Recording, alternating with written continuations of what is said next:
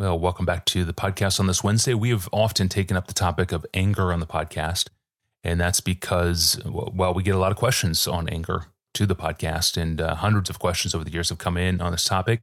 Last time we looked at one dimension, namely getting mad at God when life doesn't turn out the way that we had hoped. Uh, is it ever virtuous or righteous or godly or innocent or even morally neutral to feel heartfelt anger at God? That question we took up last time on Monday in APJ 1828. But most of our emails on anger are in the context of the home. In wondering what Pastor John has said here, uh, I searched the, the sermon archive and found this clip that I want to play for you today. It's for dads. And it's a reminder of how dad's anger in the home kills the kindness and the tenderheartedness that he is called to display to his family. So, how do we confront such a powerful and seemingly unstoppable force of anger inside the home? Here's Pastor John with a wonderful gospel answer in a clip taken from one of his 2007 sermons. Here he is talking about the fatherhood of God. So here he is as our father, and he has never done us wrong or done anything to give us a legitimate cause for anger and the relationship is broken with everybody in the world. Whose fault is it? It's man's fault. It's always our fault. It's always our fault when the relationship breaks down between us and God. Always. Now, here's the point of making that.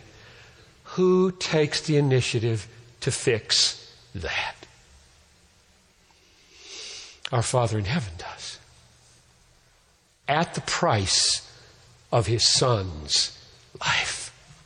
This is not a small little, well, I'm going to give it a little try here to see if I can save my children.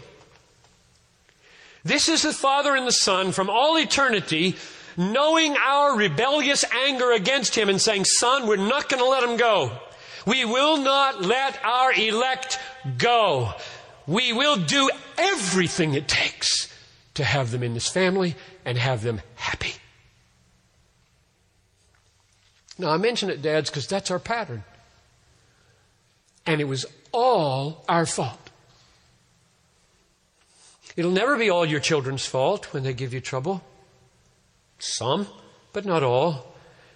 And therefore, the call to be like God to our children will be more warranted than if we were perfect fathers. And if we were perfect fathers, the knock on the door would be, I would like to talk to the man of the house. And we'll work on this. We will lay our lives down to have these children back and to have them free from anger and to have them whole emotionally and moving into their own little nests whole. Now, I said I would point you back to the way Paul worked with anger.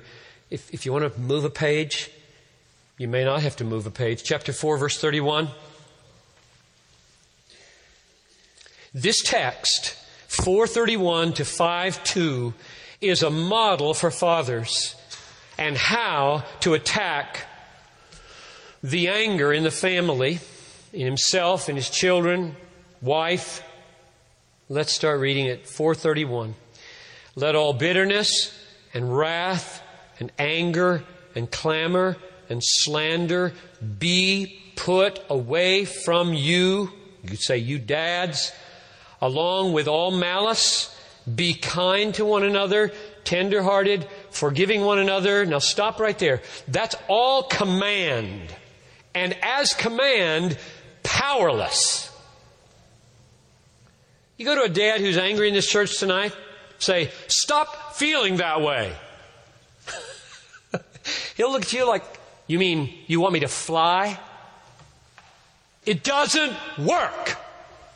That's what he would say, probably, if you just said, stop being angry. Or, like Paul, put it away. That's powerless. But the next phrase is all power. As God in Christ forgave you. There's the only hope, dads. The gospel is the only hope for child rearing. The main issue in making kids mad is that we're mad. And if we're going to pull the plug on our anger, this is it. I don't know any other Christ exalting answer to how to overcome anger than to do the way Paul says here. Let all bitterness and wrath and anger and clamor and slander be put away from you. Reverse it. Let there be kindness and tender heartedness. That's the, that's those other sweet emotions that are being slaughtered by the anger. Replace the anger with tender heartedness and forgiving one another. And then here it comes. As God in Christ forgave you. So the, the text is God doesn't just come to us dads and say, stop being angry and stop provoking your kids to anger. Period. I mean it. I'm God. Do what I say. That's not the gospel. What God says is, from eternity, I plan to save you. My son and I, in a covenant of redemption, agreed to do it. I'm going to let him go. He's going to die. He's going to rise again for every dad who will look away from himself to Christ as the punishment he deserves, the righteousness God requires, and receive all that precious, glorious treasure.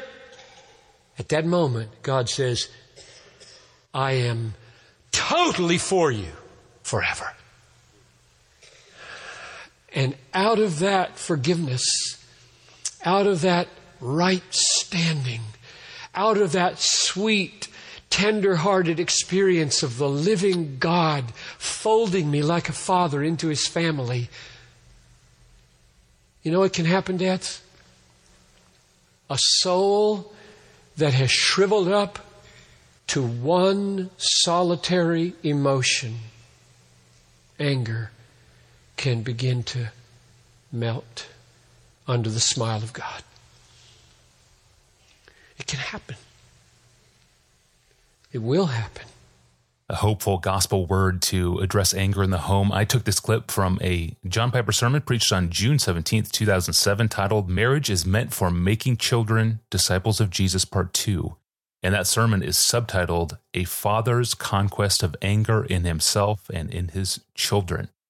It's really important. You can get the entire thing, both parts online uh, in audio. I think just audio. I'm not sure if the video is online. I know the audio is. Go and check it out online. If you have a sermon clip to share, email me. Give me your name, hometown, the sermon title, the timestamp of where the clip happens in the audio, and make a note of what stands out to you in it. Uh, put the word clip in the subject line of an email and send it to me at AskPastorJohn at desiringgod.org. That's an email address, AskPastorJohn at desiringgod.org. Well, as Pastor John says, not many things weigh heavier on the heart than long term marital disappointment.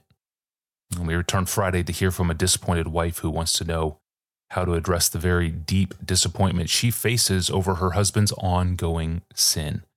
It's a heavy topic and sobering, and it's up on Friday next time. I'm your host, Tony Reinke. We are rejoined in the studio with Pastor John on Friday. We'll see you then.